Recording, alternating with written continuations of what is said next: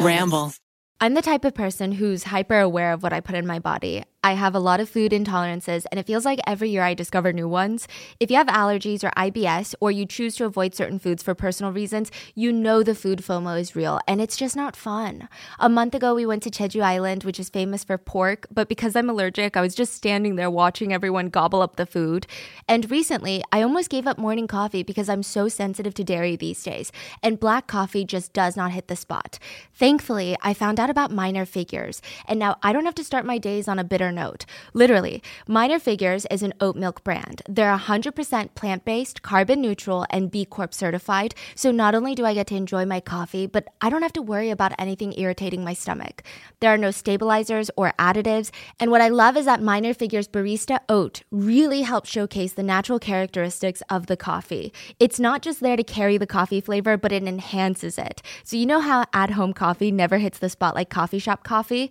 With Minor Figures, it does. You can really taste the coffee versus the oat milk. It's delicious. You can buy their products online at us.minorfigures.com.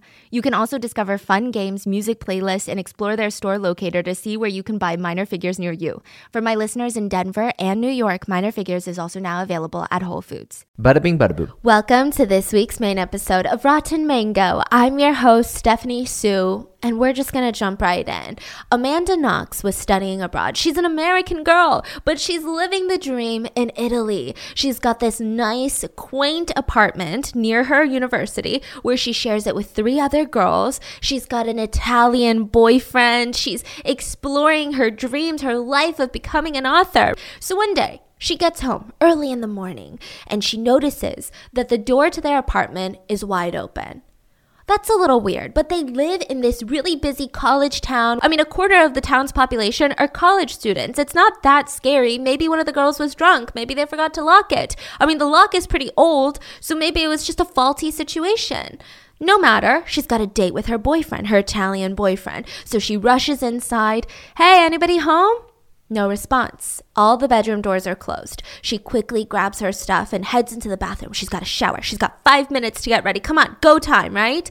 She turns on the sink, but she notices why is there blood on the handle of the sink? Tiny little droplets.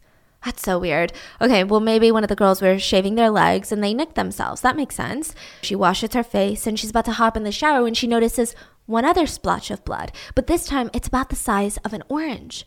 Ah, oh, that's weird. Why is there so much blood on the bath mat? Oh, maybe one of my roommates was bleeding. Maybe they're on their period and they had gotten out of the shower and they just started menstruating, so they got blood on the bath mat. That makes sense. It's a little weird. It's just so unlike them, but it makes sense. She's about to finish toweling off after her shower when she realizes, I gotta go blow dry my hair. She goes into the other bathroom to grab the blow dryer, and when she reaches in, she notices, is that what I think that is? Is that poop? In the toilet? There's poop in the toilet. Why is there poop in the toilet? None of the girls would do that. They would flush the toilet. And she just felt this shiver run through the back of her spine. None of the girls would have done that. Somebody else must have pooped in the toilet. Why didn't they flush, though? The door was open when I got home. Maybe they pooped, but they didn't flush because they knew I was here. I would hear them flushing the toilet. I gotta get out of here.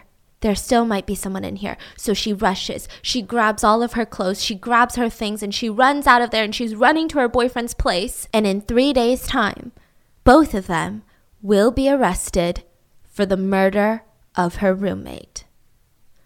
As always, full source notes are available at rottenmangopodcast.com, but there's two really good books on this case and a documentary. The first book is written by Amanda Knox herself, Waiting to be Heard, a memoir. The thing is, before any of this took place, Amanda Knox wanted to be an author. She wanted to be a writer. So it's apparent that she has so much talent when it comes to writing. I mean, the book is so devastatingly honest, brutally real, and it's probably one of my favorite books of 2021 that I've read. There's so much transparency on how she was feeling every step of the way. I mean, certain parts of it feel almost too intimate. I felt like I was reading her diary. Trust me, if you're interested in this crazy case, which I think most people are, this is a must, must read. Even if you're not into true crime books, I typically don't even like memoirs, but this is just a whole other level. Raffaele, another person involved in this case, Amanda Knox's boyfriend at the time, wrote a book as well called Honor Bound My Journey to Hell and Back with Amanda Knox. There's a really good documentary. Well, there's a few, but I found the best to be Amanda Knox on Netflix. That one's really, really good. So, with that being said, let's get into this story. I mean, I feel like this one's going to have a lot of background information, a lot of steps leading up, and I tried to cut it down as much as possible. But without knowing any of this, the crime is not going to feel as crazy. I know a lot of different like documentaries, they just breezed past it, they went straight to the crime. And when you know all the little things that accumulated, all the little decisions that were made that resulted in this, it's kind of like that eerie feeling where if maybe Amanda Knox had 100 choices to make, it, it feels like she made 100 of them in the exact same way that it would eventually lead to this crazy situation. Like tiny little choices. Okay. So, Amanda Knox's childhood, she was born and raised in Seattle in the United States. Her mom, Edda, was a math teacher, and her dad, Curt, was actually the vice president of finance for Macy's.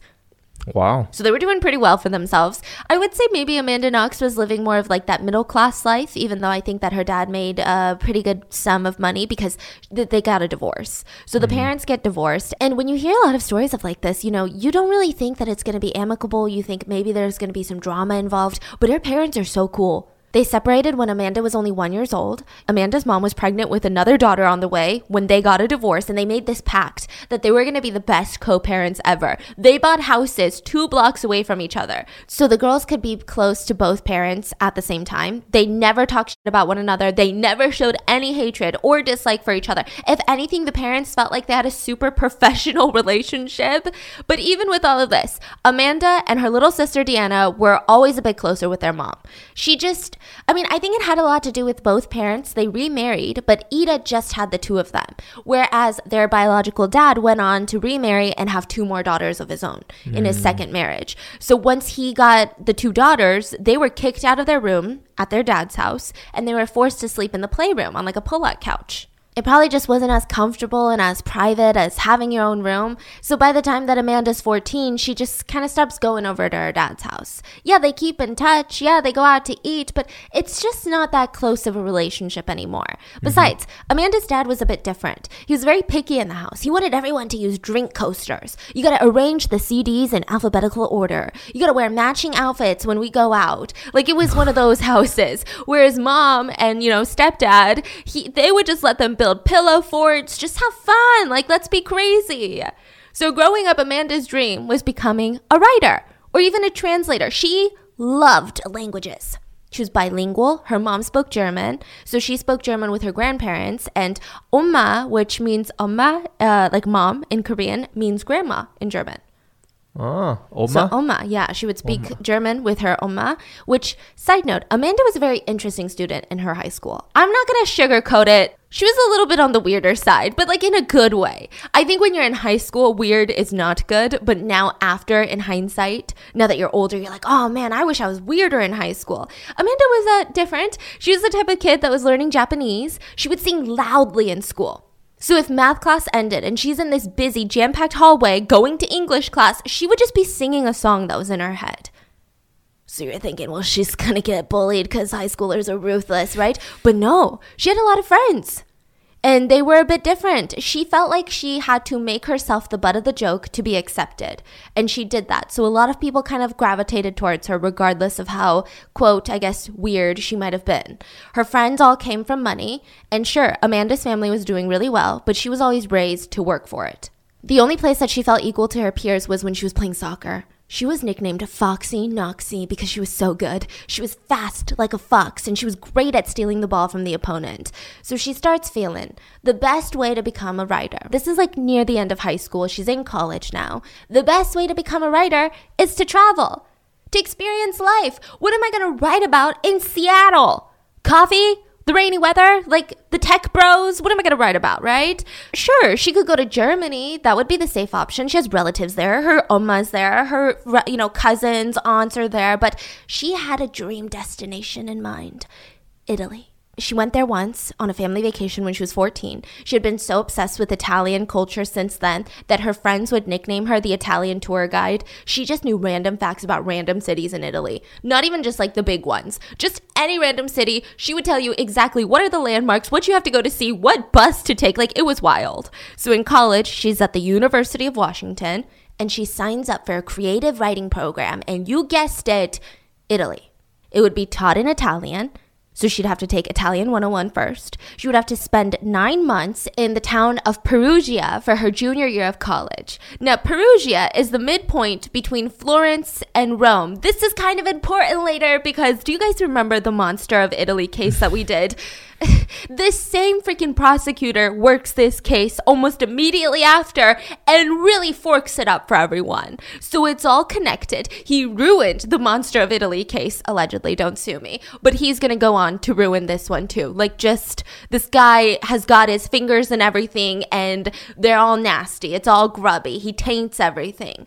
And, anyways, back to Perugia. It's not as common for American students to transfer to this small, quiet town. I mean, there is a giant university called the University of Foreigners. There's also the University of Perugia, but it's, you know, when you think of Americans going to Italy, you're thinking, ah, well, maybe Venice, Rome, you know, all of these different places. So that's the part that really got to Amanda. She felt like she could actually be submerged in this culture. Then she would be ready for this writing class. But first, she had to get her parents to agree. Her mom was so stoked for her, immediately told her, go for it. That's what you want. You got this. Meanwhile, dad's a bit worried. Well, what about the extra costs? How are you going to pay for that? Dad, I worked three jobs this past summer for this very reason. I worked as a barista in the morning, and then I worked for a local catering company for parties at night. I trained a girls' soccer team on the weekends. I saved up $3,000 so I can pay for all my food, all my extra expenses. Sure, I have to get housing, but you know, uh, it, it should be easy. I want to live with an Italian roommate so I can practice the language and really be submerged. I don't want to live on the campus for the University of Foreigners. I mean, think about it. That's not really Italian culture. Mm-hmm. So she gets her dad to agree. Right before she leaves, she starts doing all these going away dinners with those closest to her. And her best friend decided to get her a going away present. And this is so crazy. Things like this will later catch up to bite Amanda in the butt. It's it's insane. And this is like one of those presents that I would get someone. She gets her a present, a going away present. Here you go, Amanda. It's a small pink bunny shaped vibrator. Amanda had never had one before, a vibrator, but her friend told her, use this until you meet your Italian stallion. And Amanda just thought it was hilarious. It's one of those good natured jokes. She didn't even have to get me anything. It's just, I mean, when she thinks about it, it's kind of funny. Mm-hmm. But also at the same time, maybe it makes sense. Amanda had four boyfriends up until this point, and she was this very serious dater. Like, she genuinely loves these guys. She thinks that they're the ones for her. They're gonna get married and she would have sex with them. But honestly, at the end of all of it, she would end up heartbroken. So, Amanda promised herself this trip in Italy is for myself. I'm not gonna get emotionally involved with any guys. Sure, if I have sex, that's fine. But that's all it's gonna be just sex. This trip is about me, growing myself, my Italian, being a part of the culture, not finding a boyfriend. That's not what I want. So the day that Amanda is packing to leave for the airport, she looks at that pink bunny vibrator. Eh, what the hell? Tosses it into her clear plastic toiletry bag. And this would end up being a very, very very bad idea. There were going to be a few legs of their trip, okay? So Amanda and her little sister were going to both be flying to Milan in Italy. Then they would take a train to Florence, Italy, and then they would be in town for about two to three days in Perugia to find Amanda a place to stay. Once she finds an apartment with a roommate, they were going to fly to Germany and stay there for about a month. And then mm-hmm. Amanda's classes would start around October 1st. So Amanda would get back to Italy. Meanwhile, her sister would come back to the United States. So it was going to be like one of those family trips. So they get to Milan, and now they're on this train ride to Florence, and a guy starts chatting up Amanda. His name is Cristiano. Now it's clear that he's into her. Their communication wasn't great. His English wasn't good. Her Italian wasn't good. But Cristiano was not giving up that easily. He pretends to miss his stop, gets off in Florence with Amanda, and he says, Well, shoot! Now I have nowhere to go. The train is long gone. What hotel are you guys staring at? I guess I'll just grab a room there. What? So he gets a room in that same hotel and he says, Say, don't you guys want to grab a meal real quick? That's a little much, don't you think? Yeah, yeah. So they sit outside sharing a large pizza and a bottle of wine. And Deanna wants to go back to her hotel room. And Cristiano convinces Amanda, let's go walk around the city. I mean, it's too beautiful to pass up, right? This is day one. Day one. What? yeah. I mean, when you're like 19, though, it's different. You're thinking like a 30 year old right now. I mean, Think I of like when you're 19 and you're in this new city. I mean, of course you're going to want to explore. So she gets up, they start walking around and he's like, "I've been meaning to ask, do you like uh how do you say in English? Smoking joints?" she's like, "Yeah, let's do it." So they share a joint together and they somehow end up in Cristiano's hotel room. This was going to be her first official one night stand in her whole life. I mean, a lot of her friends have had them in college. She has just been in relationship after relationship. And this is what she promised herself. So I think there's a part of Amanda that truly she just, not that she wanted to have these one night stands, which honestly, who cares if she does? I mean, this is. This is 2021. Come on, we're woke, right? There's nothing wrong with it. But I think she was trying to prove something to herself because she's very hesitant. Mm. When she has these one night stands, she kind of doesn't want to do it, but she feels like this is the next step in being an adult. So she had just turned 20 years old. She feels mature already, like a main character in Italy. But it all comes crashing down in Cristiano's room when she realizes that neither of them have a condom. And she snaps back to reality like, wait a minute, I literally don't even know this guy. I'm kind of creeped out. So she excuses herself. All she did was like make out with the dude, goes back to her room with her sister, and she's pissed. What the hell, Amanda? I didn't know where you were. I didn't know if you were okay. Like, where have you been? Mm-hmm. So this is just one of the many things that start in their beginning of their Italy trip. The next day, the girls take the first train out to Perugia, and once they get there, it was it was a journey. They had to be dropped off from the train. Then they would be picked up by a bus. Like they would have to find a bus stop essentially and take that bus to their hotel in Perugia. So Amanda's aunt, who lived in Germany, helped plan all of this. She got the bus tickets, she did that, she planned all the timing, you know, she booked the hotels. It was uh, easier to plan online though than to actually do it because they were lost. They didn't know where the bus stop was. Their Italian sucked, so they're like, who do we even ask? What, what do we even do? When was this? It was in 2007. So they decide, wow, it's Italy. Amanda's like, it's, let's just walk. I mean, it's a walkable city, Perugia. That's what I read online. And the hotel, it's a small town. It's not like I'm walking from one side of Los Angeles to the other side. It's a walkable town and it's pretty small. Let's get to the hotel. Let's just grab our bags and walk to the hotel. This was a, this was a bad idea. So downtown Perugia, where their hotel is, is on top of a steep hill. Steep, steep hill. It's hot. Their hotel is actually pretty far from the entry point of where they start walking. They have their luggage with him, but Amanda convinces her sister, it'll be fun. They start walking up the steep, winding road, and honestly, it was beautiful. There were cypress trees. If you guys listen to The Monster of Italy, this area of Italy, i I mean, most of Italy, as an American who has never been to Italy, sounds incredibly beautiful. But this area, particularly, is known for just having so many olive groves, terracotta houses, beautiful churches. It's one of those places where I feel like if I went every step of the way, I would just be, my jaw would be dropped. Like, do you look at that? Look at that. And everyone's like, that's just a house. I'm like, look at that. They're like, that's a public restroom, you idiot. I'm like, it's beautiful. Take a picture of me. Take a picture of me outside that public restroom. Thank you. So it was, you know, it was worth it, right? Amanda's like, it's nice, huh? We get to see it. We get to really experience it. But then out of nowhere, the sidewalk ends. Uh oh. And the only way to get to the hotel with the little map that they have was to walk on the side of the highway that didn't have a sidewalk because that's a highway. So they start their trek and it was it was horrendous. It was just all tall grass scratching their legs. They were getting bug bites all over. They were sweating, miserable, itchy. It was getting like humid. They had tears about to form and come out of their eyes. Like they were about to start crying. Deanna couldn't do it anymore. She's like, please, Amanda, this can't be right. We got to do something. Well, it is, Deanna. Like, what can we do? We just have to get through the highway. I mean, there's no going back now. It's too late. That's when a car pulls up. It's a man driving. about their dad's age. And he's talking to them in Italian. They're trying to respond in English. And they're kind of like frantically yelling back and forth in two different languages. And you know, when you are trying to speak to someone who doesn't speak the same language as you, and for some dumb reason, every human does this, you just scream louder and you think that they're going to understand it. You go slower and louder and you're like, yes, volume. Volume changes it. Everybody is bilingual and trilingual as long as I'm screaming. That's kind of what they were doing. They're just like increasingly screaming at each other until they finally have a common ground. Both sides, the Italian man and the two American girls, they both understand Holiday Inn. Holiday Inn! Perugia, Holiday Inn!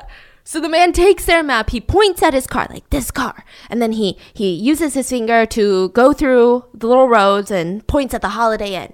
And then, come on, you, I'll take you guys. Essentially, just with his finger gestures, like, ah, get in the car, I'll drive you to the Holiday Inn. And uh, Amanda gladly jumps in.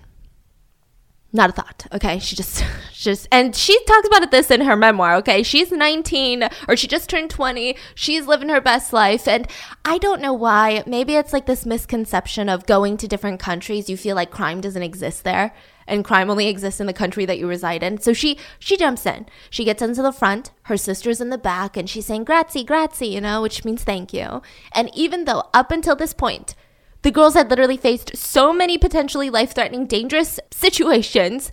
This guy was not a serial killer. He's not a rapist or a murderer, nor was he the monster of Florence, which he could have very well been. He dropped them off safely at the hotel. And when he waved by, he asked Amanda out on a date. And she said no, and he politely chuckled, you know, like a man's gotta try, right? And he drove off. So they really got lucky. Like this guy was a nice person, but mm-hmm. things were not looking good for them. They had to find Amanda an apartment ASAP. They only had like uh, the rest of the day. That was it. They had to go to Germany. And if she didn't find an apartment, then she would get back. School would be starting. She would have nowhere to be. And it's harder to find an apartment like right when school starts. So they go to a little coffee shop. They order um, a mocha, which honestly took forever trying to explain to the barista what a mocha was. They were like, okay, so you put this and this in there. And everybody was giggling because it was just a shit show. They went through the ads in the local newspaper for apartments to rent, and there was nothing in their location or their budget. And Amanda kept thinking, listen, I'm not superstitious, but is all of this a sign of how my year in Italy is gonna go? Because I'm kicking it off with some really crappy luck. Sure, a lot of it is like decisions that she made, but it's just not going well. So Amanda makes it over to the school. She's got a bunch of newspapers in her arms, like, God, I'm not gonna find a place. Her sister's sweating, she's upset, and they uh they're looking to see if maybe the school knows anybody who's renting an apartment. And she sees this girl, a brunette look to be about Amanda's age, and she's taping a bunch of little like flyers onto a bulletin board. Well, I'm already desperate. It doesn't hurt to ask. Excuse me, and she said it in English. Mm-hmm. Do you have an apartment for lease? And she responds back in English, Yes, I do. I live with my best friend and we are renting out two rooms in our place. That's it's, crazy. Yeah, it's just right down there. Do you want to see it?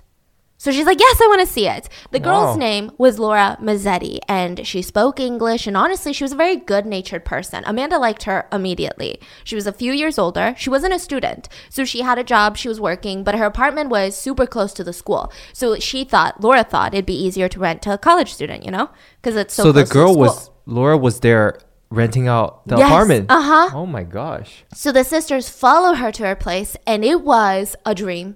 It was a cute cream colored villa with a terracotta roof at the end of a long driveway on top of a hill, and the rest of the hill were like tangled. Sure, they were unkept gardens, but it was, I mean, it was beautiful. Wow. It is nothing like Seattle. It just feels like Italy. It was in the middle of downtown, literally a stone's throw away from the university. It was an aesthetic place. Everyone on TikTok would have been freaking the fork out. They would have been like, this is style. This is design. The not modern farmhouses. This, this is what we need. They'd be saying that in the comments. I mean, beautiful. So even Deanna was stoked. She said, this is too perfect. You have to get this place. So Laura explains the top floor is our apartment. The bottom floor is actually rented by a group of male students. I believe they either go to the University of Perugia or the University of uh, Foreigners, where you're going. This is my roommate, Filomena Romanelli.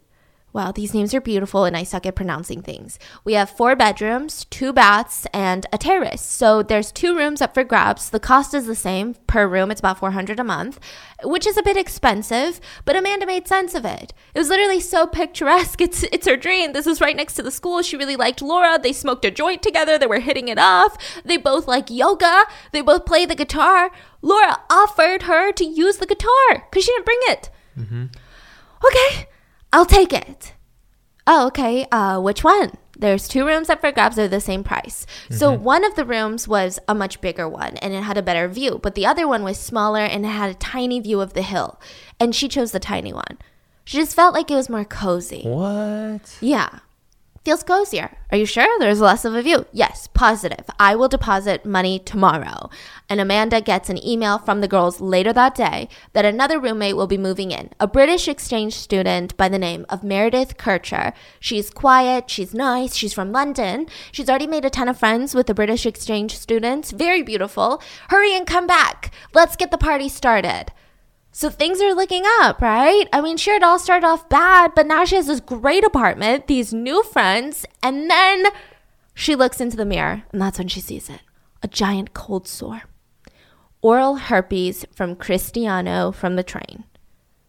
And she was so upset. She said, and I quote, I couldn't believe this was the first wild thing I'd done in my entire life, and bam, I make an impulsive decision, and now I have to pay with a lifelong consequence. So she's thinking, okay, okay, that's fine though. Maybe this will be the worst thing that happens. How can it get worse from here? I mean, think about it. This is pretty bad. When you're 20, this is, you can really dramatize it in your head as this is the end of the world. But Amanda's going to be strong. She can handle it. She can handle anything in Italy at this point now. I mean, she's gotten all the bad luck out of the way, right?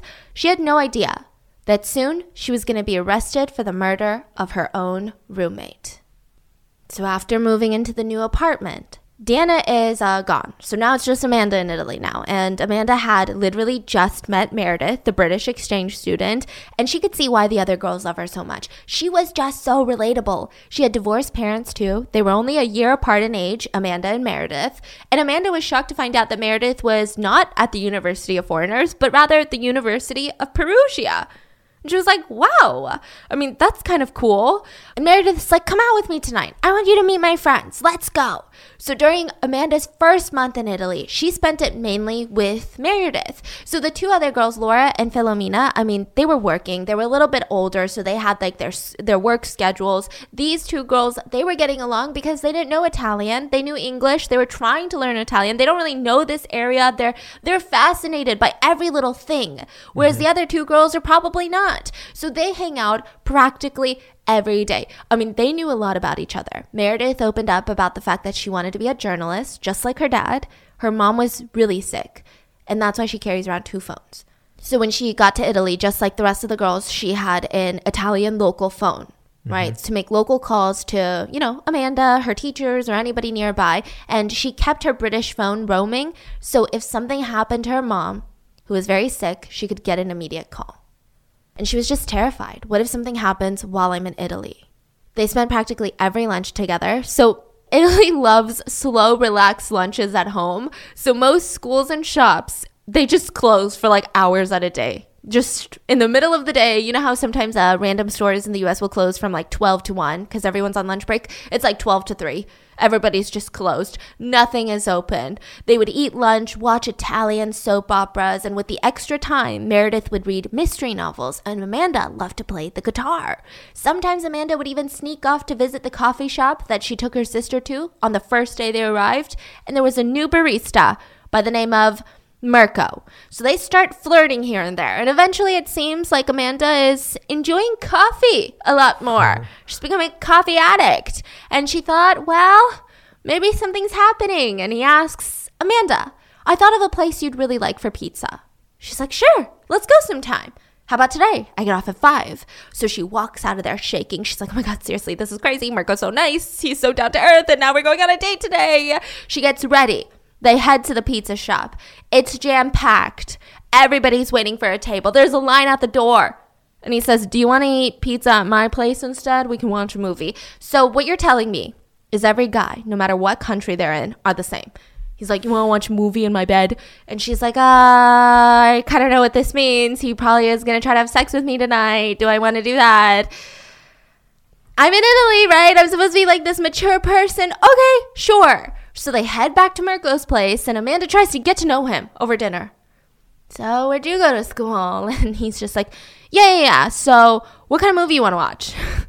And of course, the TV is in his bedroom. So this is the only place that they can watch it from. It's his bed. You know, you're not going to sit on the floor in front of the bed and like break your neck to watch TV.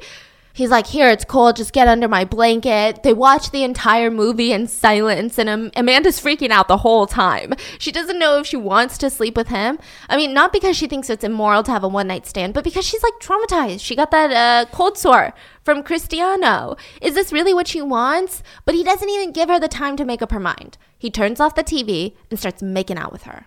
And they do it. She said she felt exhilarated, but also really uncomfortable. And after all of that, what does this amazing man do? He looks her in her eyes. Sorry, but you have to go. My sister's gonna be home soon. I mean, I guess I could walk you back to the University of Foreigners, and uh, I guess you can find your way home from there. What? They walk in silence. And at the end, he kisses both her cheeks. We should do that again sometime, he says. Wow, so romantic, right? Well, not really. In places like Italy, kissing on both cheeks is as cold as a handshake. It's just like a see you later. And so she rushes home and she screams at her roommates, Oh my God, guys, like, what do I do? I slept with the barista. I don't know how I feel. It's so weird, but it was kind of fun, but also really awkward. And I don't feel fulfilled and I feel like detached. And her, her roommates are like, Calm down. You're young. You're free. Don't think too much into it. Besides, he's hot, so you're fine. And a few days later, she's like, Okay, yeah, it's just meaningless sex. I can do it what the heck? This is what Italy's about. And again, like this is like the moment where Amanda keeps trying to talk herself into this. So I think she really had a vision of, you know how when we think of New York, we might think of like Gossip Girl or Sex in the City, like just this exhilarating experience where you're just this mature person and you're living that single free life. Mm-hmm. I think that's that was her vision of Italy. So mm-hmm. she's like trying to force it to happen. So she heads back to Mirko's place. No pizza this time, just sex and uh she briefly had a moment of like a full on freak out and she ran out of there oh. before they can even have sex. She was like, I gotta go. She was so embarrassed. She never went back to the cafe and she confided in Meredith. Meredith, what do I do? I feel like such an idiot. And she comforted her and said, Listen, maybe uninvolved sex just isn't for you. And that's okay. Besides, there's other things we could do. There's other things that we could have fun with. This episode is brought to you by Progressive Insurance. Whether you love true crime or comedy, celebrity interviews, or news, you call the shots on what's in your podcast queue. And guess what?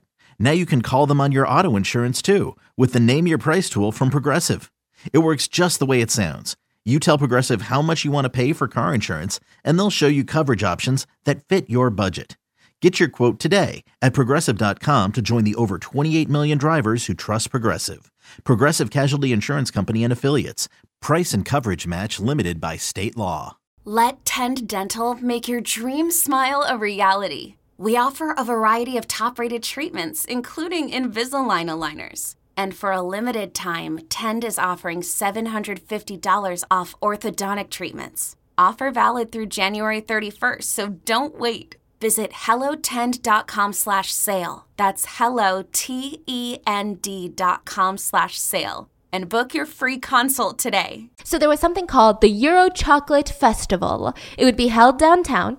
Nearly 1 million tourists will come just for the Euro Chocolate Festival. It's street performances, chocolate tastings, but people will also have a giant refrigerator sized chunk of just full chocolate, and these artists will start sculpting things out of the chocolate. Mm. And those chocolate shavings that they're shaving away, assistants will grab them and throw them into the crowd and you just get free chocolate. Uh-huh. Sometimes in the beginning, though, they cut off giant blocks, like three pound blocks of chocolate, because you know, you got to get to the sculpture somehow. And that is when Amanda was in the crowd, and a lot of the people were like, nope, don't throw that giant block of chocolate on me. That's going to hurt. It's going to hurt like a brick. But Amanda was like, me, me, me, give it to me. So she reaches for it. She escapes from the crowd, runs all the way home before it melted all over her shirt. It's not even in a bag, it's just a chunk of chocolate. She slams it down on the dining table, and her roommates are looking at her. They're looking at the chocolate, and she goes, voila and the girls made cookies out of it.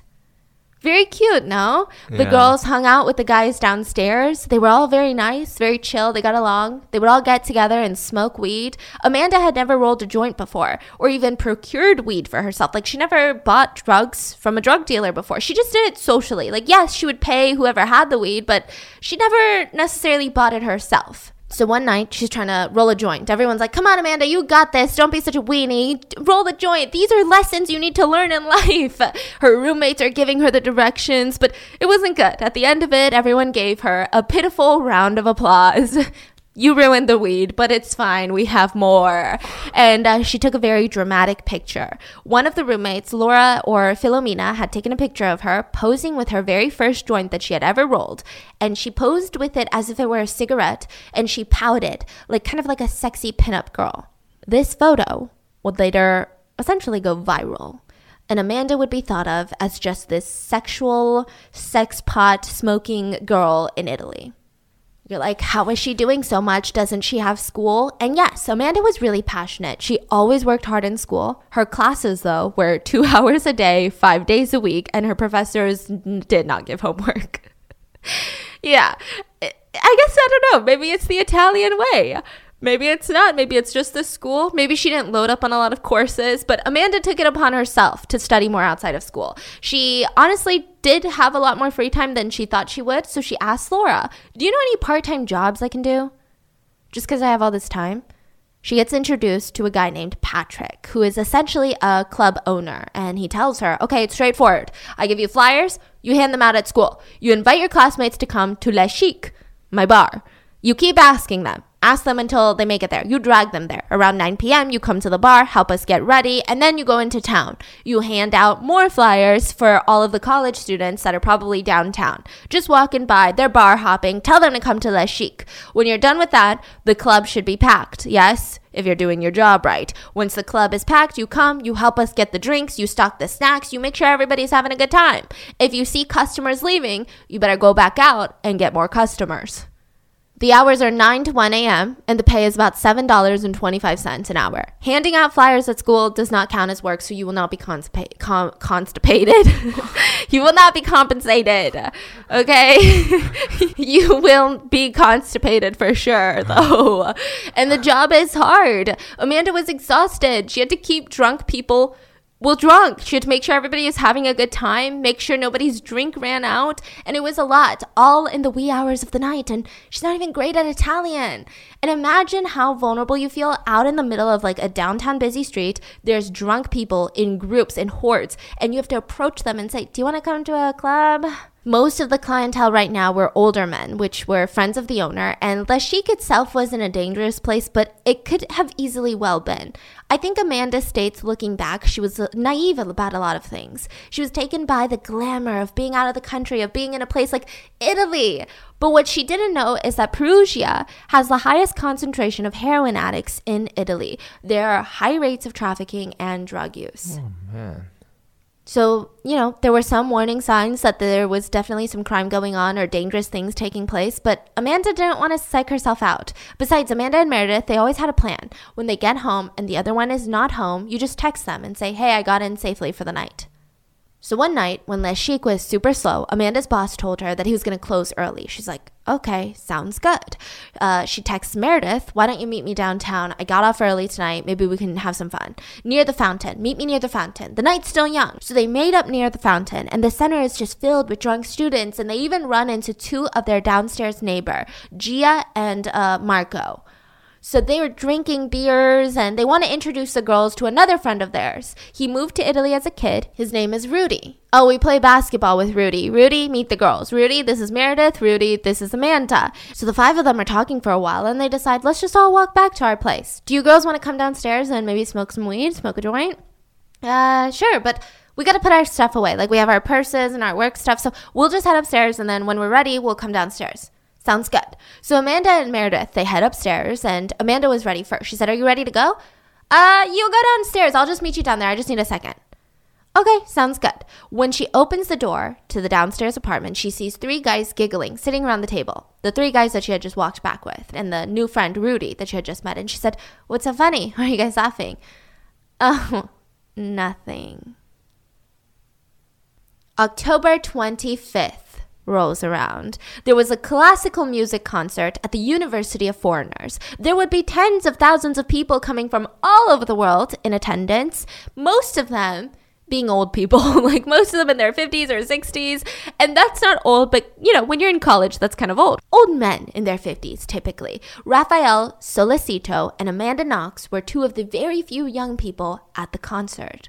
So let's talk about Raffaele Sollecito. He was born in a pretty successful household. His dad was a urologist, and he was the type of dad that was difficult to say no to. He always pushed Raffaele to do better, and a few years ago, in 2005, Raffaele's mom died suddenly, right after a divorce. So some people suspected that she had killed herself, but Raffaele was adamant that she didn't. She would never do that. Her heart was bad and it just gave out. It was it was horrible for Raffaele. They were super close and he misses her every single day. So when Raffaele is about to graduate with a computer science degree from the University of Perugia, his dad is pushing him. Instead of your dream of designing video games, you need to apply for a 9-month internship at the university in Milan. You need to come back home. So his dad is living in Milan. He's like, you mm-hmm. need to come to Milan. So he's feeling all of that pressure and he decides, you know what, I gotta just let loose at this classical music concert. So he ends up going and he sees a girl across the room. And she was one of the only few young people there. And she looked happy to be there. Like she wasn't dragged there. And he's intrigued. And he was immediately taken without even just saying a word to her. She was pretty, beautiful. She had this long hair, blondish brown hair, and those eyes, he said, those eyes were just so striking. Normally, he's too shy to approach girls like this, but he just, you know, he's about to graduate. Life is short. He's going to Milan. I mean, if it sucks, it's not like he has to live with the embarrassment. So he introduces himself in Italian. The beautiful girl responds, Oh, I'm Amanda. He says, Oh shit, she's American. Okay, let me speak English. Sorry, like I speak English too. You're Amanda, I'm Raffaele. And she says, Oh, sorry, my Italian isn't very good. I just got here. Well, no problem. We're from America, Seattle. Do you know Seattle? Seattle, of course. I'm a computer scientist. Seattle for us is like the center of everything. Of course, I've heard of Seattle. So they sit next to each other for the rest of the concert. Raffaele said it was love. he said he could even pinpoint the moment he fell in love. He said it's like one of those things. You don't know this person, you don't even speak the same language, but somehow you feel connected to them. Like they're a kindred spirit. You find yourself locking eyes, exchanging smiles, and you feel this instant connection, and it's like a lightning bolt. And that's what he felt with Amanda. It sounds dramatic, but Raffaele is a very romantic guy. Now the question is, does Amanda feel the same? Yes. Okay. he said, "Oh she shit." said, "Man, this dude is so annoying. Just won't leave me alone." Why does he keep looking at me? oh God, we just made eye contact. Yeah. so awkward. Turned out this is the show you. Yeah. so Raffaele said he was waiting for someone to take his breath away. His friends always teased him. I've never met a guy who goes to college, leaves home a virgin, comes back a virgin. I mean, what's wrong with you, Raffaele? But after the concert, he quickly jumps at the chance to ask her on a date, and it was a magical one. He picked her up from work after she gets off, and they went on a stroll afterwards. They had their first kiss under their stars. This is what Amanda had to say about their first kiss. It wasn't an electric first kiss that bound us together. It was gentle and soft, comforting and reassuring. Even after the kiss, we hugged for a really long time, and it was the most comforting, warm hug that I had experienced since I hugged my family goodbye in Seattle. That's nice. And uh, Raffaele said, I asked Amanda if she wanted me to take her home or if she wanted to come back to my place to watch a movie and smoke some weed. And she accepted my invitation, which I was shocked because I was just shooting my shot. I didn't think that she would say yes, but she said, okay, I can come to your house. And he was just, just so shocked. Really? With like me? You're not afraid of me? Like, how can you even trust me? We just met. And she grabbed his hand, held it in hers, and smiled and said, I don't know, but I trust you. And he said that was the moment that lightning struck him and his heart melted and he fell in love. She just seemed like this genuine, wholesome, trusting person.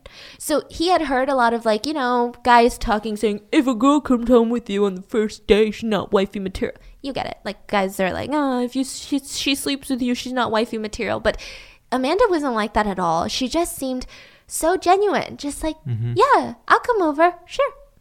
And it was both ways. Amanda really liked Raffaele, said that he was her type, kind of nerdy, adorable, just really nice. Just a nice person, someone that seemed comforting. So he lived super close to the University of Foreigners. And uh, the locals actually called this the bad zone, meaning at night a ton of drug dealers would come out and just hang out around there. But Amanda had no clue. Raffaele said that he never felt it was dangerous. But regardless, they get into his one bedroom apartment, and the plan was to watch a movie but they didn't. Instead, they talked about their lives. They had another language in common, German. And after all that talking, eventually they had a sexual connection on his bed. And Raffaele was in love, I tell you. This would be the beginning of a very passionate, long, seven day inseparable relationship before both of them are arrested for murder. And everything about this meeting was pure luck and chance, too. So Amanda had actually gone to the concert with Meredith to the classical music concert. But Meredith left early on. If Meredith had stayed, Raffaele most likely would never have approached Amanda because it's so just a lot of pressure to mm-hmm. approach a girl in front of her friends. And Raffaele doesn't even approach girls when they're alone, he's very shy. Would that have changed anything? Amanda thought about that a lot. She said, For me, maybe. For Raffaele, probably. He would never have written this book nor would he have been thrown in prison. So the relationship continues and it's intense. They spent every single second together. Amanda says in her book that after breakfast, she would run home to shower, so at her apartment, change for class, and then meet back at his apartment for lunch. And in the afternoons, you know, she studied, he edited his thesis, which he's graduating in two weeks. Sometimes they would shower together and he would wash her hair, towel her dry, even clean her ears with a Q-tip. I mean, she said it was so intimate and tender. It felt so, it felt almost as intimate as sex. So when Raffaele finds out that Amanda doesn't have her own signature scent, he told her, Every good Italian woman has a signature scent. So he takes her to a fragrance shop and they chose one that was light and earthy, made of sandalwood. Raffaele paid for it without any hesitancy. I mean, Amanda felt like she was on cloud nine. So, of course, she's spending less time with Meredith. But there were no hard feelings. Meredith had started dating a guy too, a guy that lived downstairs. But she was a little bit sad. She kept telling Amanda, he's too shy. When we're around other people, like his roommates or my roommates, he won't even acknowledge acknowledge me. It's so strange. Like I don't know what uh, what to do with it. But isn't that so strange that we started dating people at the same time? It's like we're living the same lives and they'd be like, "Yeah, that's crazy." I mean, I can't believe we both came in here like we're not going to date anyone in Italy and then now we're dating people. Like what is this life? Amanda opened up. She was worried. Raffaele is going back to Milan after he graduates and she's going back to Seattle at the end of summer. Like what do we do?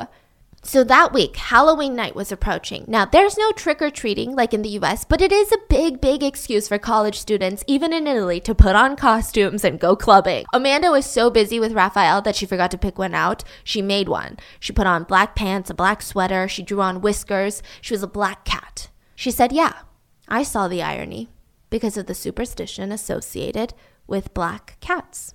They're bad luck Oh. on Halloween night Huh. It would prove to make sense. Amanda texts Meredith, What are you doing? You want to meet up? Do you have a costume? And Meredith texted her, Yes, I have one, but I'm going to a friend's house for dinner. What are your plans? This text would later be used to try and prove something shady was going on. So, anyways, Amanda gets home and she crashes in bed pretty late. The next morning, it's a quiet morning in the house. Everyone's hungover. Around 12 p.m., Amanda's in the kitchen table reading when Filomena and her boyfriend Marco, they stop in the apartment to change clothes before heading out again. This is November 1st now, right? Hey Amanda, how are you? Where's Meredith? I'm good. I'm just waiting for Raffaele to come over for lunch. Meredith is probably still asleep. The couple leave before Meredith wanders out. Ah, Meredith, she's alive. Hey, you still have vampire blood on your chin. She's like, Yeah, I couldn't get it off. I was so tired. I got home at five in the morning. I didn't even wash my face. I went to the dinner party. It was amazing. They had filled this surgical glove with water. They froze it and they put it in the punch bowl, and it just looked like this hand. This ice hand was floating in the punch bowl. Then we went dancing at a pub. What about you? What did you do? Eh, my Halloween was lame. I thought it was going to be fun, like watching everyone in their costumes, but mostly I was bored. So Raffaele comes over, the two of them make pasta for lunch, and Meredith does some laundry before going out to meet up with friends again. So November 1st is kind of a holiday in Europe. It's like a it's like a big holiday, right? So it's it's a pretty lazy day. Most businesses aren't that busy. Everybody's just, you know, spending time with friends and family. Sometime around 4 to 5 p.m., the couple go to Raffaele's place to hang out. They make dinner and Raffaele realizes that his sink is leaking. And he's like, "Damn it. There's water all over the kitchen and I don't even have a mop. Like I just have like random towels." That's okay. Like we can just fix it tomorrow. I have a mop at my place. I'll just bring the mop tomorrow, right?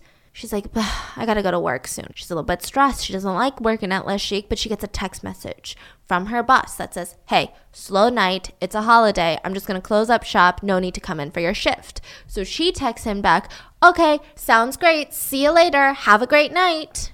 And her and Raffaele spend the rest of the night, you know, making out, watching a movie, and they even plan a road trip tomorrow through the countryside. He's like, Let me take you through, let me show you the beautiful sights of Florence where there's no monster. So let's do that. So that next morning, November 2nd, it was beautiful outside, sunny, and Raffaele is sleeping in. He's exhausted. They had a late night. Amanda leaves him, walks home to take a shower and get her things so that she could head off to the road trip, right? But when she gets home, the door to their house, to their villa, is open. Strange, but sometimes it did that, you know, the old latch, it wouldn't shut correctly unless the door was like locked shut. So yeah, it's like you almost have to like push in the door and then lock it at the same time. Do you know what I mean? Mm-hmm. Otherwise, if it's not pushed in, you can do the locking motion and you can genuinely think that it's locked, but the wind could just brush it open. So she screams, Filomena, Laura, Meredith, hello? Anybody home? No response. All the bedroom doors were closed. I mean, to be fair, this is the morning after a holiday. Everyone had gone out to party, and it's pretty early. So Amanda goes to the bathroom that she shared with Meredith, and she sees, as she's washing her face, two pea sized droplets of blood in the sink and a smear of blood on the faucet. So strange. But, I mean, Meredith might have cut herself shaving. So, I mean, when I shave my legs in the sink, I end up cutting myself a lot more frequently for some reason than if I were in the shower. But sometimes you don't have time for a full shower, so you might shave your legs in the sink. So I think maybe she was thinking, oh, it's probably something like that. Amanda hops into the shower, and then when she gets out, she notices on the bath mat as she's getting out another spot of blood, but this one is the size of an orange. So she's thinking, okay, maybe maybe it's maybe Meredith is on her period. But okay, I if you have your period, you might have droplets coming out while you're standing and you don't have like a tampon or a pad in, but an orange sized splotch of blood, you would have to stand in that position and bleed for quite a bit of time. And I know that most uh, people who menstruate, when they get out of the shower, like they're they're rushing. They're like, I'm not trying to spill no blood nowhere. Like I'm getting to the bathroom, putting on a pad, putting on a tampon ASAP. So it's just unlike Meredith. And Meredith is a very neat person. If this really did happen, she's not the type to just be like, eh, I'll just leave it. She's the type to like clean it. She really doesn't like being a burden to others. And it just doesn't make any sense. Mm-hmm. Amanda was so confused. But regardless, she went about her shower routine, and uh, the next step was to go to Filomena's bathroom to grab the blow dryer. So she's blow drying her hair. Once she's done, she goes to put it back, and she notices poop. Poop in the other girl's toilet. What? She's like, what the heck? Like, none of the other girls in the apartment would ever not flush the toilet. Like, that's disgusting. Nobody would. It's just unlike them. I don't care how drunk they are. I don't care if they're smoking weed. Nobody's gonna just leave poop in the toilet bowl. Did, did someone have a friend over? Or the door was open when I got here. Maybe it was open and a stranger came in and maybe they're drunk and maybe they pooped. What? What if the person is still in the house? Oh my God, I had just been showering. Like I was literally showering. I was so vulnerable. I was naked. She felt so much panic. She hurried, grabbed her things, her purse. Somehow she remembered the mop and grabbed that too from the kitchen to bring to Raffaele because, you know, his sink leaked that his sink leaked the night before. And uh, she runs out the place. She runs about a block away and she slowly starts feeling less anxious. She's out in the sun. It's daytime. There's people nearby. And she's like, I was that's so dramatic for no reason. But she was still anxious enough that she wanted to talk to somebody, but she didn't know who. None of her roommates were home, nor were they like picking up. Well, she didn't know if they were home, but they weren't answering her. She didn't want to wake them up. She didn't know if she should call Raffaele because he seemed like he was still asleep. So she calls her mom, forgetting the time difference. It was the middle of the night in Seattle, and her mom's like, Hello, Amanda, are you okay? Hey, mom, I'm on my way back to Raffaele's, but I just wanted to check in. I found some strange things in my house. Like the door was open and there was poop in the toilet bowl. Like it's just weird. It's not necessarily like a break in, but it's weird, right? Okay, Amanda, call your roommates, go tell Raffaele, and call me back, okay? Be safe. Oh, yeah, good point. So Amanda calls Filomena. And she says, Oh, hey, you're up. Uh, I'm calling because our front door is open. Are you home? There were a few drops of blood in the bathroom, and there was like poop in your toilet. And Filomena's freaking out. What? What do you mean? I didn't go home last night. I stayed at my boyfriend's house, and Laura's in Rome for work. Have you talked to Meredith? No, I, I called you first. Okay, well, I'm at like I'm kind of out of town right now. I'll try to call Meredith and go back to the house when you can. We need to see if anything was stolen cuz that's just weird. Okay. Amanda tries to call both of Meredith's phones, her British phone and her Italian one. Both of them went to voicemail. She gets to Raffaele's and he just gets out of the shower and she tells him everything. He's like, Well, yeah, I'm sure it's nothing, but why don't we have some breakfast? If you're really worried, we can walk back to your place before we leave. And honestly, he was really calming her down. Like he his reaction to the story wasn't like, "Oh my god, we got to get over there right now. We got to call the cops." It was just like, "That's weird, but I'm sure there's an explanation." Like, can you really be that scared about poop in the toilet? Maybe it got clogged. Maybe one of the girls thought that it had flushed and they're like, "Why would that not flush?" you know, and they didn't realize. It's just weird. So when they get to her place, Amanda's so scared. She's like, "What if some what if someone's in there?" Okay, let's just go in. Hello, is anyone in here? Everything was quiet. There was no signs of a struggle or ransacking. They checked Laura's room. It was fine. They opened Filomena's room. And that is where they're shocked. There is glass shattered everywhere, clothes all over the bed, the floor, her cabinets were open. Oh my god, oh my god, somebody broke in, somebody broke in. But they noticed that Filomena's laptop and digital camera were sitting on her desk, like just in plain view. So if somebody broke in, why wouldn't they take her laptop? That's probably one of the most expensive things that like someone her age might own, like a college student or like a former college student. It's so strange. That doesn't make any sense. So just at that moment, Filomena calls. Hello? Oh my God, Filomena, somebody's been in your room. They smashed your window, but it's strange. It doesn't look like they took anything. Filomena says, Okay, I'm coming home right now. And she hangs up. Okay, okay. Well, Raffaele, we gotta look for Meredith. Meredith? Meredith, are you home? Maybe she spent the night at her boyfriend's house. Remember the guy downstairs, or, or maybe one of the friends from the UK? So Amanda runs downstairs to see if the downstairs neighbors are home, to see if maybe Meredith spent the night with her boyfriend there. So she's slamming on the door, but most of them had gone home for the holidays. November 1st is a big holiday. So Amanda runs back up, goes to Meredith's room. Meredith, are you in there? No answer. She knocks harder. She actually tries to like open the handle, and it was locked. This is weird. I mean, Meredith literally never locks the door. Maybe when she's changing clothes, but that's it. She never locks it when she's in there doing her like studying. She never locks it when she's sleeping. It's never locked. So she starts banging on the door. Why isn't she answering me? Raffaele, like do something. Maybe she fell asleep with like earbuds in. I mean, that doesn't make sense. Unless she was knocked unconscious, there's no way that she couldn't hear them and wake up. But also, if she was gone from the house, how could her door be locked? I mean, it's a bedroom door. It's not like things that you can lock, like your front door from the outside. And she mm-hmm. would never do that. She's never done that. So Amanda gets low to the ground. She tries to see under the gap of the door. I can't see anything. I'm going to go outside and see if I can look through her window from the terrace. She tries to climb over the railing and she could not get into a position without falling to see through the window because this is not a ground floor apartment. You know, mm-hmm. they're on the top floor of this little villa. So Raffaele tells her, Get down, you're gonna fall. Like, I'll just kick her door down. So they run back inside. He kicks. It doesn't budge. He tries harder. Nothing. He kicks at the handle. Nothing. So Raffaele decides, Let's call the police. Well, first, actually, let's call my sister. Raffaele's sister, Vanessa, she worked as a police officer in Rome. So he calls her. What do I do? What do you think I should do? I mean, obviously, this is not your jurisdiction, but like, I need some advice. She advises him to call 112, which is essentially more like the federal police rather than the Perugian town police. So mm-hmm. call them. Like, I wouldn't say they're like the FBI, but more so that versus your local town police mm-hmm. department because they're going to be a little bit more sophisticated. They're going to probably be a little bit nicer to you. Like local town departments are going to be like, "Oh, what are you so worried about? She's probably drunk," you know? Mm. So call those people. Amanda suggested, "Well, it's probably going to take them a while way longer than the local police department, so we should like wait outside. I don't want to be inside. And as she's grabbing her things to head out, she glances in Filomena's bathroom and the poop is gone. You're kidding me.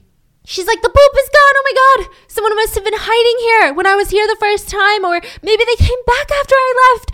Oh my God, oh my God. So they run out of the house, and a man in jeans walks up to them. Hi, I'm from the police. We're with the postal police. So, this is the Department of Cyber Crimes. We wanted to talk to whoever lives here. Two cell phones were turned in to us this morning. One is registered to a Filomena. Do you know her? Yeah, she's my roommate, but it's not her phone because I just talked to her. I've been trying to reach out to our other roommate, Meredith. She's not answering. Where did you find these phones? Maybe they're Meredith's phones because she has two phones. Can I see the phones? The cyber unit is like, uh, no, like we don't want to give you up all our cards. And she's like, no, I swear it might be my roommate. So can I just give you the phone numbers and maybe you can try calling it? And if it rings, then we can at least confirm that it's my roommate's, Meredith's, you know? They hear two cars pull up and it was Filomena and three of her friends. While they were talking to this The cyber crimes unit. So Filomena storms. cyber, yeah. cyber crime unit is just one person? too. So Filomena storms into her room. She's like, I don't care about the cyber crimes unit. Like, I need to see what happened in my room. And she's so confused. My room is a disaster. There's glass everywhere. There's a rock under the desk for some reason. So maybe someone threw the rock through the window to break it, but everything's there. I don't know what if there's something's missing. The postal police show the two found phones finally, and she says, Oh, I'm Filomena. This one is registered to me, but it's actually Meredith's phone. So this is her Italian phone. And this is her British phone. She uses it to talk to her mom. And we later find out that the phone was Meredith's and both were um they were found by a neighbor. So a neighbor wakes up in the morning and she hears ringing coming from her garden and she's like, What the heck? That's so weird. So she goes out to her garden and she's snooping around and she sees these two phones. They were tossed over her fence into the garden. And the ringing was from Amanda calling. Now the police were content. Okay, we'll make a report of a break-in and i guess the phones were stolen during the break-in and then they maybe they realized they don't want the phones or they were password protected so they threw the phones in the neighbor's yard. Are you sure nothing else was stolen guys? Uh yeah and amanda says but but meredith's door is still locked and i'm really worried. And filomena she hears that. She did not know this before. She says her door is locked? What?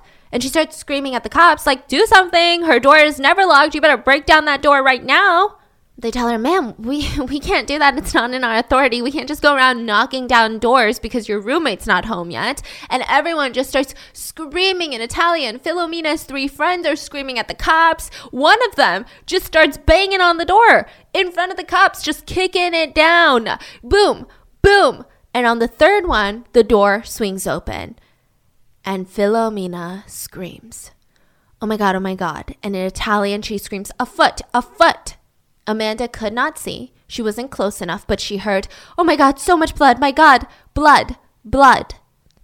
Then she screams, Filomena is screaming in this hysterical, blood curdling scream. Everything starts going in slow motion. The police jump up. Everybody out now! They call in for backup. Amanda's confused. Everybody's screaming in Italian. And she's like, What's going on? Somebody please just tell me what's going on. All she's picking up is someone saying a foot, a foot in the closet, a body, a body in the closet with a foot sticking out. Like that's what she's gathering, and blood. What's going on? Filomena is too hysterical to answer questions. She just keeps screaming, Meredith, Meredith, my God, Meredith. They finally tell her that Filomena and the others saw a blue foot poking out of Meredith's blanket. Blood was splattered all over the walls and streaking on the floor, and Meredith was dead. Amanda was in shock. Filomena was in shock, but Amanda wasn't just in shock. She she wasn't crying. Amanda never cried in public. It just wasn't her. Her parents taught her that crying is for when you're alone. And she didn't understand this. It wasn't clicking in her head that Meredith was dead. Everybody else was crying because they saw the crime scene. Amanda was just outside in the hallway. Everybody goes berserk and they tell her Meredith's dead. So I think in her brain, she's like, that doesn't make any sense.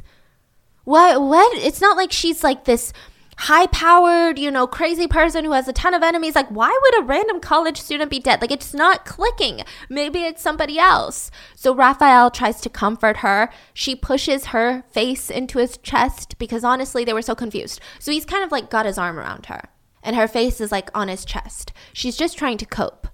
But this would later be used against her that the couple were cuddling at the crime scene. The police question Amanda. She says, I came home, I found the door open, Filomena's room was ransacked, nothing was stolen, and Meredith's door was locked. When Amanda was done talking to the police, she was sitting with Raffaele again, and she was like, Oh shit, I forgot to tell them about the poop. I don't even know how to say that in Italian. Can you please just explain to them what I told you? And he says, Yeah, yeah, I'll explain. So he finds a female officer and he describes what happened. So this is the head of homicide. So he's like, Okay, so then she found the poop and blah, blah, blah. And she goes, You know, we're going to investigate this, right? I mean, yeah. And Amanda's like, Yeah, that's why I'm telling you. So you can investigate it. Maybe it's like the poop of the killer. I, I don't know. That's why I'm telling you. And she goes inside. She comes out and she looks at Amanda, gives her the worst stare, just disgustingly looks at her and says, The poop is still in there. So I don't know what you're talking about. Okay. What? I guess I had glanced too quickly and I didn't realize the poop had like sunk to the bottom. But doesn't that still mean something that none of us would have pooped in the toilet without flushing it? Like maybe he didn't flush the toilet because they he heard like I was in the shower and thought that if he flushed the toilet I would have heard and then been like, oh my god, somebody's home. But then nobody's home. Like, come on, do something about the poop. What if the poop is the killer's? And the police look at her and say, you know we're gonna check out the blood in the bathroom, right? And Amanda was just so taken aback. She was like, What? Why are you talking to me as if that's my blood or something? Yeah, obviously, I told you all of these things so that you would investigate it. That's the whole point, no? She's just shocked. So around 3 p.m., everybody is told to meet the police at the at the station. And this is actually when reality hits Amanda. She was sitting in one of Filomena's friend's cars, just hunched over, uncontrollably sobbing. Everyone had to like pat her on the back. She was hyperventilating. It was bad. So the police questioned Amanda first because technically she's the one that, you know, was first there to witness the scene. Nobody else was around. Maybe she had heard something. So for the first hour, they questioned Amanda in Italian. Now, I just want to say Amanda knows German, she knows a little bit of Japanese, she knows English, but she doesn't really know Italian. I can't even be questioned in Korean, and I was, you know, raised trying to learn it as a second language. This is insane. What are you talking about? I think even in your primary language, being questioned is incredibly scary. She's just so confused. And it took the police an hour to finally bring in an English speaking detective. Then she was questioned for like another five hours. Amanda tried to give her best, just every detailed information that she could. They asked a ton of random questions like where did Meredith party? Who was she seeing? Does she like the guys downstairs? And she was like, I don't know what this has anything to do with anything, right? Listen, anything can be a clue for us. Don't hold back, even if it seems trivial or like the smallest detail. It's all important for us. You know, you never know what the key is to finding the person that did this. Okay, I mean, I guess that makes sense. So she went on and on and on, and she just kept talking because she just wanted to help. Amanda had no idea that every detective watching the interrogation wanted her to go down for murder. They suspected her of killing Meredith, that it was an inside job. The burglary was faked, nothing was stolen. She was the only one home. How convenient. While she was being questioned, the police were bugging her and Raffaele's phones. The police also did some very off color things. Amanda still didn't believe that Meredith was dead, so she was in shock and she kept asking, Are you sure it was Meredith though? Like she was killed? The police sat there and the detective nodded, almost in like a patronizing way, like, mm, mm hmm. And he used his finger to do the cutting motion on his neck. Like, her, her, throat had been, her throat had been slit.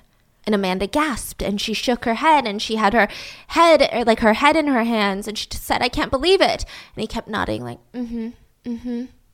Once she gets out of the interrogation room, she's met with a ton of Meredith's other friends, like her friends from the UK, and they keep asking, Oh my God, what happened? And in the police lobby, Amanda starts explaining to them what happened, except it wasn't necessarily true. So Amanda was picking up frantic screaming Italian and she had picked up body in the closet. So she had initially assumed uh, Meredith's body was in the closet. This is what she told all the other friends, but Meredith's body was actually in the bed.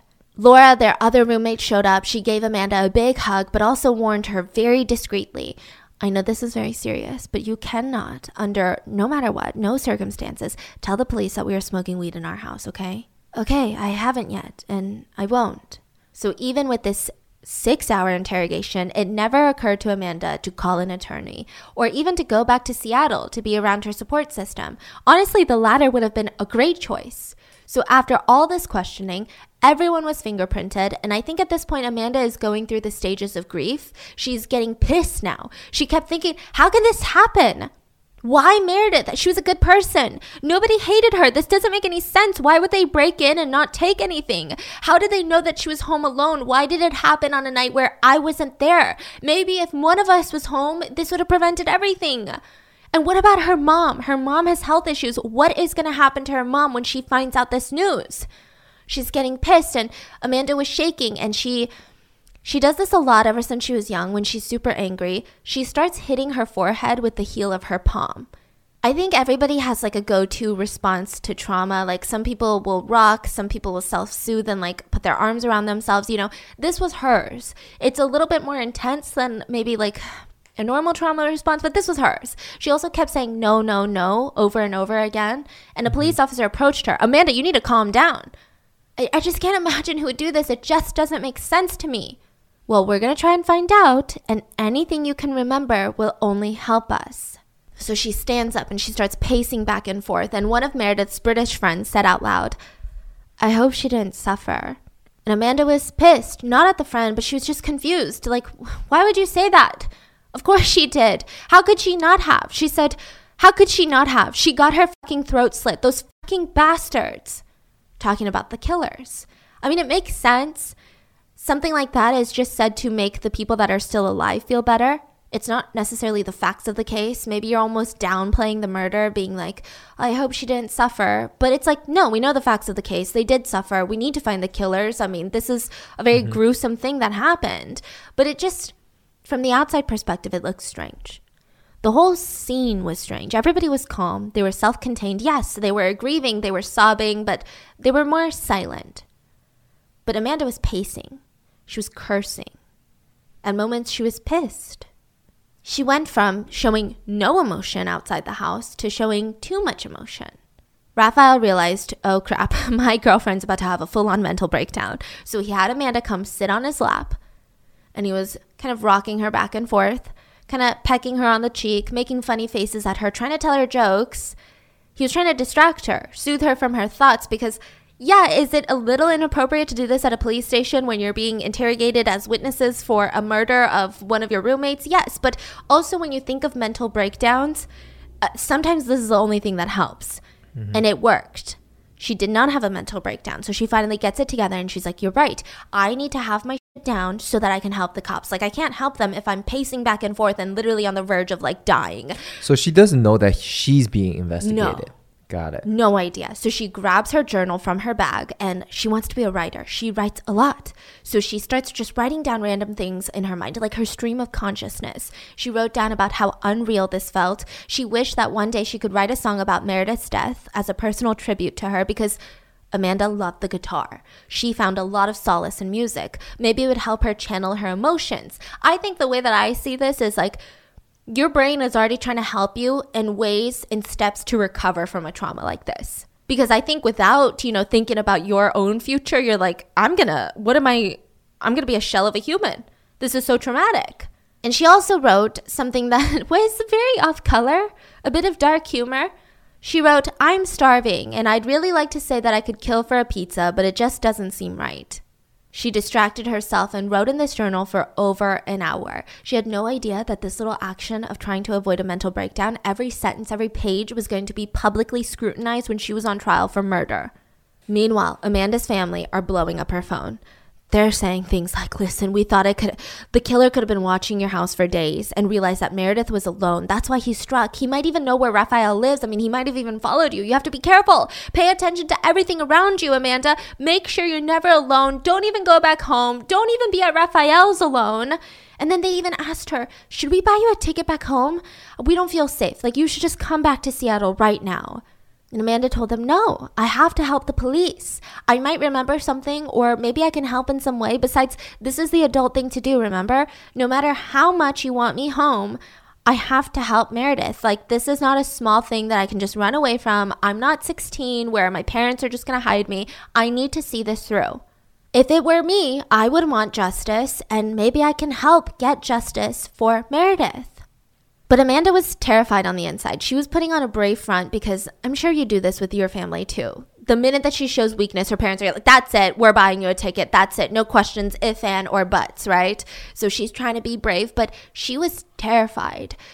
So were her other roommates, don't get me wrong, but at least they were more familiar with the area. They had a support group in place. Amanda wasn't. She was so lost. All she had was Raffaele, and everything was so scary. Everything was in Italian. They're not even really questioning her in English. I mean, she's so confused. That night, she leaves the station, but Amanda and Raffaele are told to come back tomorrow at 11 in the morning sharp. That night, Amanda only gets about two hours of sleep. She gets to the station the next day, and immediately the police send Raffaele home and they start questioning Amanda. They sit her down in front of an old computer monitor and they have her identify all of Meredith's Facebook pictures from that very Halloween. They're like, Who's this person? Who's this person? And she's like, I don't know. First of all, you gave me a potato quality camera, like a potato quality computer screen. It's so grainy, it's so blurry, but everybody's wearing a mask and they have fake blood all over their faces. And these aren't even people I grew up with. They're not childhood friends. I met them like a few weeks ago. Maybe I met this person once. And then Amanda was questioned over and over again in Italian. Do you ever smoke weed? No. They were getting pushier and a lot more aggressive than the day before. And under stress, Amanda remembered something her parents offered. Why don't you go stay with your aunt in Germany? Just recoup for a week, you know, get over the trauma, and then you can come back to Italy. So she says, Can I? Can I go to can I go to Germany to be with my aunt, guys? Is that okay? What? No. You are not to leave Perugia. You're an important part of the investigation. Well, how how long do you guys think you need me? We don't know. Maybe months. Well, months? I, I was planning on being in Seattle for Christmas with my family. Well, we'll let you know if you can do that. The officers wanted to drive her back to the villa to recreate the crime scene, and uh, she's in the back seat. And she admitted, maybe to herself, maybe to the officer, she said, oh, "I'm completely exhausted." And the driver, the officer, whipped around and said, Do you think we're not tired? We're working 24 7 to solve this crime. You need to stop complaining. Do you not care that someone just murdered your best friend? Oh my god. So she didn't say anything, but she felt like, wait, that's not what I meant. Like she's th- she doesn't even know how to communicate this in Italian. But what she wants to say is, wait, sorry, that's not what I meant. Like I just I wasn't saying like I'm exhausted of helping you guys. Like I'm just I'm just tired. Like you know, like what Yeah. so they ask her question after question about the state of the crime scene when she gets to the villa. And sh- this is like re traumatizing, right? There mm-hmm. were a ton of press outside trying to snap pictures. They eventually led Amanda to the basement into the guy's loft, and the door was smashed. And she's she's screaming, "Oh my god, they were burglarized too! Are they okay? Or is one of them dead?" No, we did that ourselves. They're fine. Here, put these on. These are protective covers for your shoes so that the glass shards don't go through them. And we're trying to not contaminate the crime scene. So she slips them on, and while she's doing it, she's kind of thinking, okay, well, this is my chance to prove to them that I want to help. Because in the car, maybe they got the wrong idea that I am lazy and I don't want to help this investigation. So she puts on the slippers and she gets up and she weakly puts her arms like up next to her, like above her head, and goes, ta da. As in, you know, like you put on your shoes and you go, ta da. And uh, they did not like that.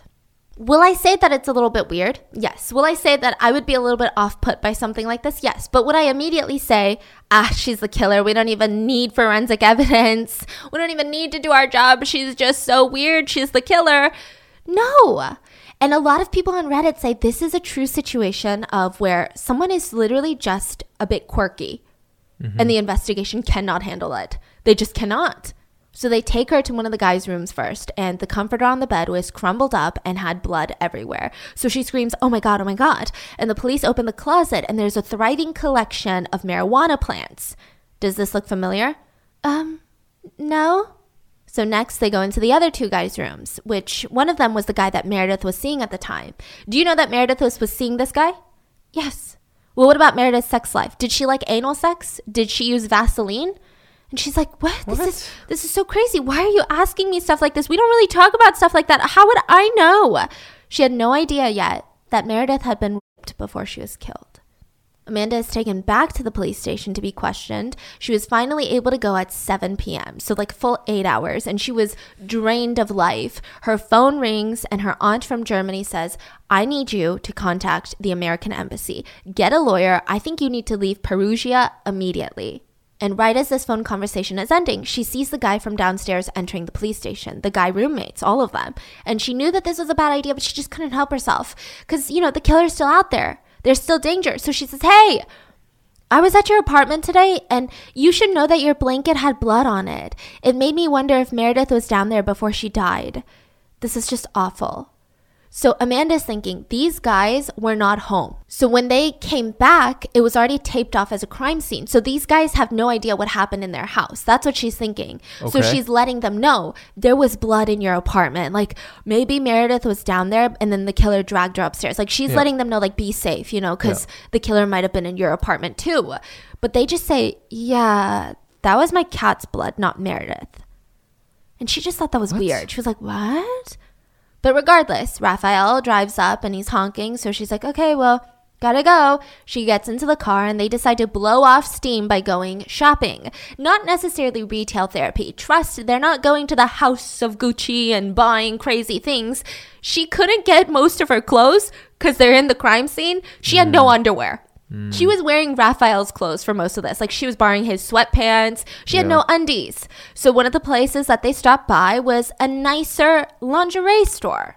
And um she buys a pair of red cotton bikini briefs. And cotton bikini briefs are like literally undies. They're not like thongs, which honestly thongs are really comfortable too, but they're just like regular undies, just in the color red.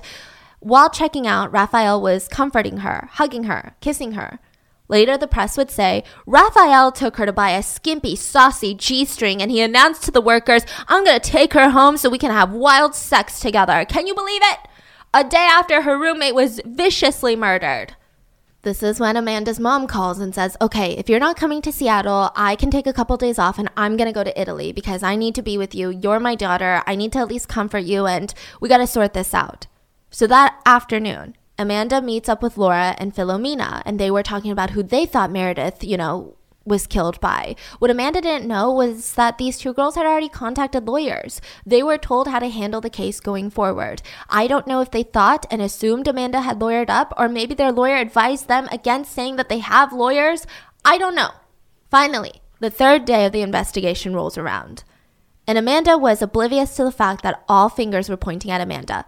This entire case was going crazy in the UK because think about it. I mean, and a, a British exchange student dies in a place like Italy where a lot of, you know, other students probably want to visit. It sounds like heaven. It sounds like this magical place and they're they're wild. It's crazy. What are the Italian police going to do? She's a British citizen. We need to get justice, blah blah blah blah blah. And articles were published saying that the police are investigating the killer to be a woman, someone that Meredith was close with, and they're even questioning her female roommates as well as her friends. Without knowing any of this, Amanda gets called to the police station again. Raffaele was not. So Raffaele stopped by in the middle of the day because she has been spending like all day in the police station. And he stopped by and said, Hey, can Amanda leave now? Like, I want to take her out for lunch. No. Okay, can I at least see her for a second? So they let them talk in one of the interrogation rooms that was being recorded. And uh, they didn't talk about much, but he did kiss her, and this was kind of his way of comforting her. And right then, the head of the investigation passes by and says, What are you guys doing right now? It's completely inappropriate. You need to stop this instant. And Amanda was so shocked. This is a quote from her book. It's not like we were making out. What could she think is possibly improper about a few tender hugs and kisses? Raffaele was being compassionate, not passionate. He was giving me the reassurance that I needed, and we were offending her. So Raffaele leaves the station, and Laura and Filomena join Amanda. They're all escorted to the house again, and Amanda is asked a series of bizarre questions. They show her Filomena's room, which is still a mess, like glass everywhere, windows still broken, and they ask her, Is this exactly how you found it? I don't know. I mean, it was a mess then. It's still a mess now. I know that Filomena went through it before it was taped off as a crime scene, but I don't know. Can I say I don't know? No. Is this exactly how you found it? Were these clothes in this exact order? Did nothing move? I don't know. How would I know? Like, I know that certain things didn't move, like the laptop, and those things are still. I don't know. How would you know? Like, this is crazy. Like, if I say mm-hmm. yes and something was taken or moved that is so trivial that I didn't see, then I don't want to be held liable for that. I don't know. Well, what about in the kitchen?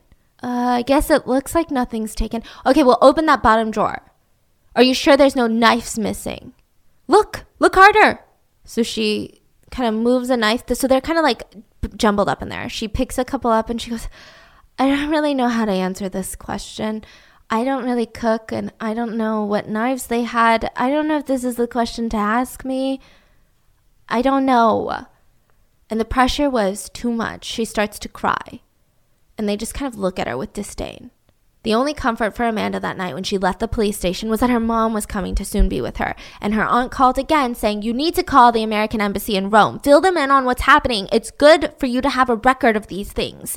And Amanda did not get it. She said, There's no point. I'm innocent. Innocent people don't need that. And a record of what? Like the police keep records of these things. What do I what do I call them? I'm an American and my friend died. Like that's that's weird. And innocent people don't do that. Like that sounds shady. The next day, day four of the investigation, Meredith's autopsy report was released and it was all over the British tabloids. She had been stabbed to death with a pocket knife. She struggled. There was potential evidence of rape and a bloody handprint on the wall. A bloody shoe print on the floor were the leading clues right now, as well as a blood soaked handkerchief lying on the street nearby, just as if someone was like the handkerchief just, they tossed it. So, out of everyone in all of these articles, the only other name that kept being mentioned by name other than Meredith was Amanda Knox, the American, Amanda Knox, the American roommate, Amanda Knox, the fellow exchange student. Amanda Knox knew none of this. So that night, there was going to be a candlelight memorial service for Meredith, and Amanda was nervous. So in class, she had tried to go back to class, and everyone just kept asking her about the investigation. And she knew she's not allowed to talk about it. So she felt really stressed like, guys, don't, can you stop asking me? Like, I don't know, okay? We're just all trying to work with the police. So she felt that if she went to this memorial service, everyone would ask her. And she didn't want to jeopardize the case. And she also felt like, what if the killer comes to the memorial service? Like, that sounds like something a crazy killer would do. So Raffaele said, I have somewhere to be. Like, I can't go. I have something for my own school stuff. So she makes the choice. I can't go alone. I didn't even know how I could go in the first place. She ends up staying home. Very bad idea. This is a very, very bad idea that she does not go to the memorial service. That night around 9 p.m., after the service is done, after Raffaele gets back, they're eating dinner and he gets a call. The police want him to come to the station immediately. And he says, We were just eating dinner. Would you mind if I finished first? Bad. Bad idea. Very bad idea. Now, Amanda was too scared to be home alone, so she went to the station with Raffaele. But the police told her she couldn't come inside. She has to wait in the car. And she says, But I'm scared to be in the dark, right? And it just seems like the police is setting this all up. Like they know that she's terrified to be home alone. They call Raffaele asking him to come to the station. They tell her, No, you gotta be in the car. So she begs them, Can I just be in the waiting room? So they give her a chair. And while she's sitting there, she starts kind of studying, filling up her time. And an officer comes up and says, Can I just casually casually ask you some questions while you're here? Okay, but I've already told you guys everything that I know. I don't know what else to say. Well, why don't you start with the people that have been in your house, especially men? Let's talk about it. Wh- who has been in your house that's a male? Uh, sure. I mean, I guess the guys that I've mentioned. Yeah, the roommates, maybe some guys, maybe some of the boyfriends. Oh, and there was this guy, I don't remember his name, but he plays basketball with the guys downstairs. We met him once at the plaza. And we walked to the villa together and we had put our purses up before we went downstairs to meet up with them. And that's about it. Like, that's it. God, I'm just feeling a little stiff. So Amanda felt super stiff. So she gets up and she starts to stretch a little bit. She's touching her toes, and the officer says, You seem really flexible. Yeah, I used to do a lot of yoga. Oh, really? Can you show me something? What else can you do? And in the middle of the police waiting room, Amanda does a split. And in that moment, the head of homicide walks out and says, What are you doing? Uh, waiting? And the officer says, Sorry, I was just asking her a few questions. Well, if that's the case, we need to put it on record. Follow me. Amanda was taken into another interrogation room, and that night, three people would be arrested for the murder of Meredith Kercher. And that night, Amanda would be taken to prison where she would spend the first of 1,427 nights in prison for the murder of Meredith Kercher. But that is going to be it for part one of the Amanda Knox story. Um, this case is really long. There's so much that happens during the trial, and even just the way that the press handled this situation. This is by far one of the craziest well known cases of did she do it? Why was she arrested? What the fork happened? Why are people saying these things about her? And they would turn every little picture, every little thing into such a big, out of proportion type of explanation. It gets wild. So I hope you guys enjoyed this main episode, and I will see you guys on Sunday for the mini-sode where we will finish this case. Bye.